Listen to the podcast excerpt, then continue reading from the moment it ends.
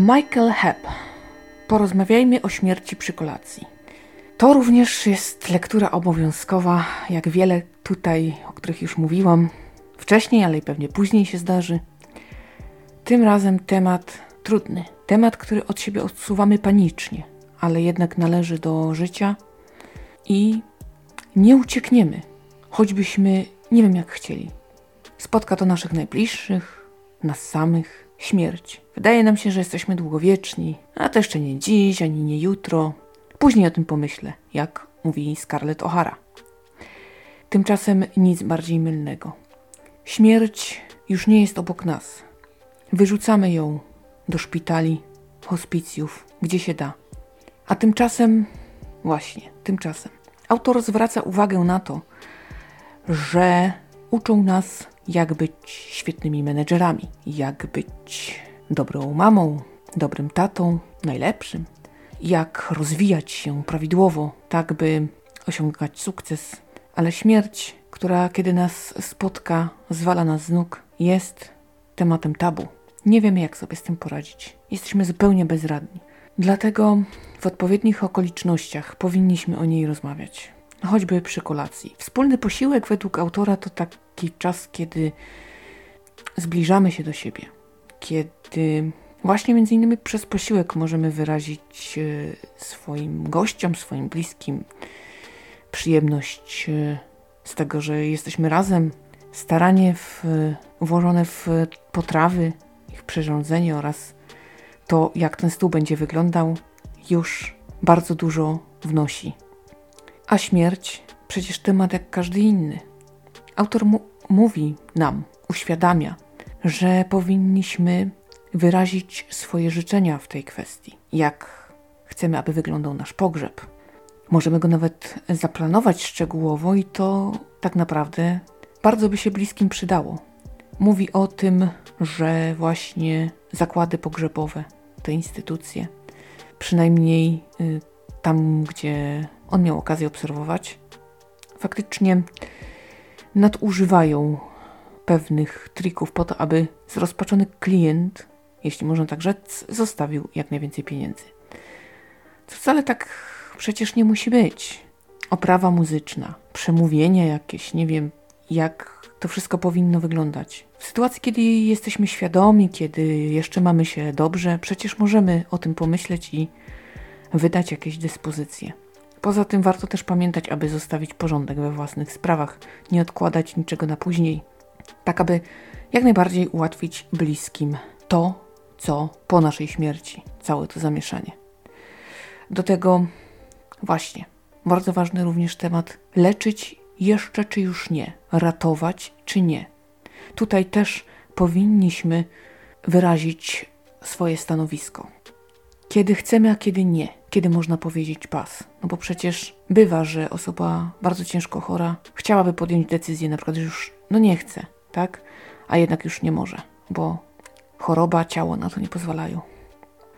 Także warto pewne rzeczy przemyśleć zawczasu. Oswajać yy, bliskich z tym tematem, nie unikać go. Kiedy dzieci pytają o śmierć, nie nabierać wody w usta, tylko odpowiadać. Oczywiście nie tak, żeby przerazić, ale szczerze.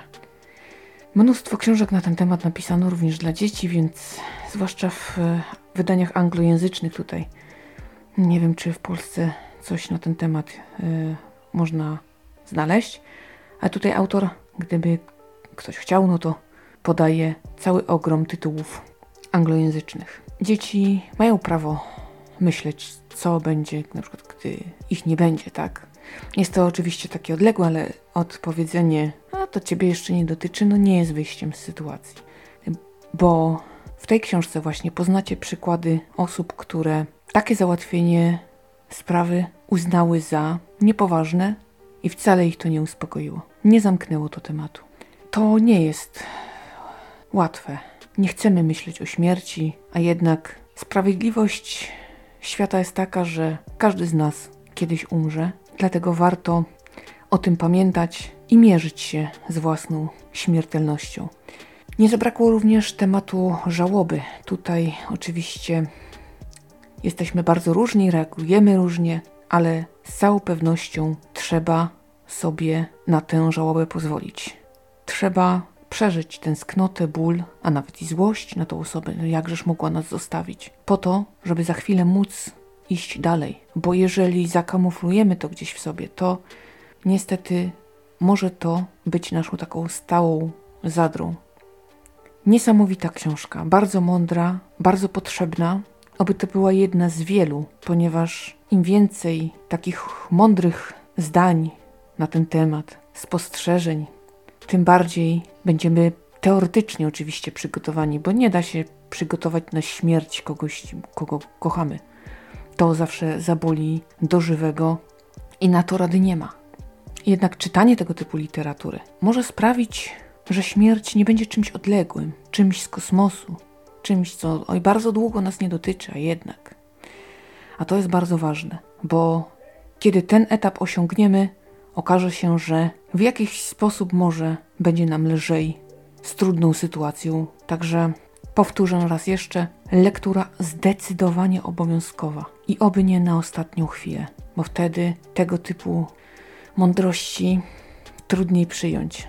Kiedy poznajemy je w sytuacji takiej dość dla nas typowej, jakiejś komfortowej, codziennej, tak, to możemy z tego wyciągnąć naprawdę dużo. A kiedy zaczniemy czytać w sytuacji, gdy już nad nami zebrały się burzowe chmury, to trudno powiedzieć, jak zareagujemy. I oczywiście lepiej późno niż później, bo jak będzie za późno, no to już trochę musztarda po obiedzie, choć na wiedzę nigdy nie jest za późno, to jednak naprawdę warto, warto zapoznać się i słowo honoru. Gdybym przeczytała tę książkę jeszcze drugi raz, trzeci i czwarty, pewnie mogłabym na jej temat nagrywać kolejne podcasty. Bardzo mądra i dobra rzecz. Znajdźcie chwilę, aby sięgnąć i mimo wszystko zmierzyć się z tak niewygodnym tematem. Tyle na dziś. Ja Wam bardzo dziękuję za uwagę. Dziękuję, że subskrybujecie cały czas opowiedziane.pl i że nie rezygnujecie, jesteście cały czas ze mną. Bardzo, bardzo dziękuję za te piękne statystyki cotygodniowe, które motywują mnie jak nic innego na świecie.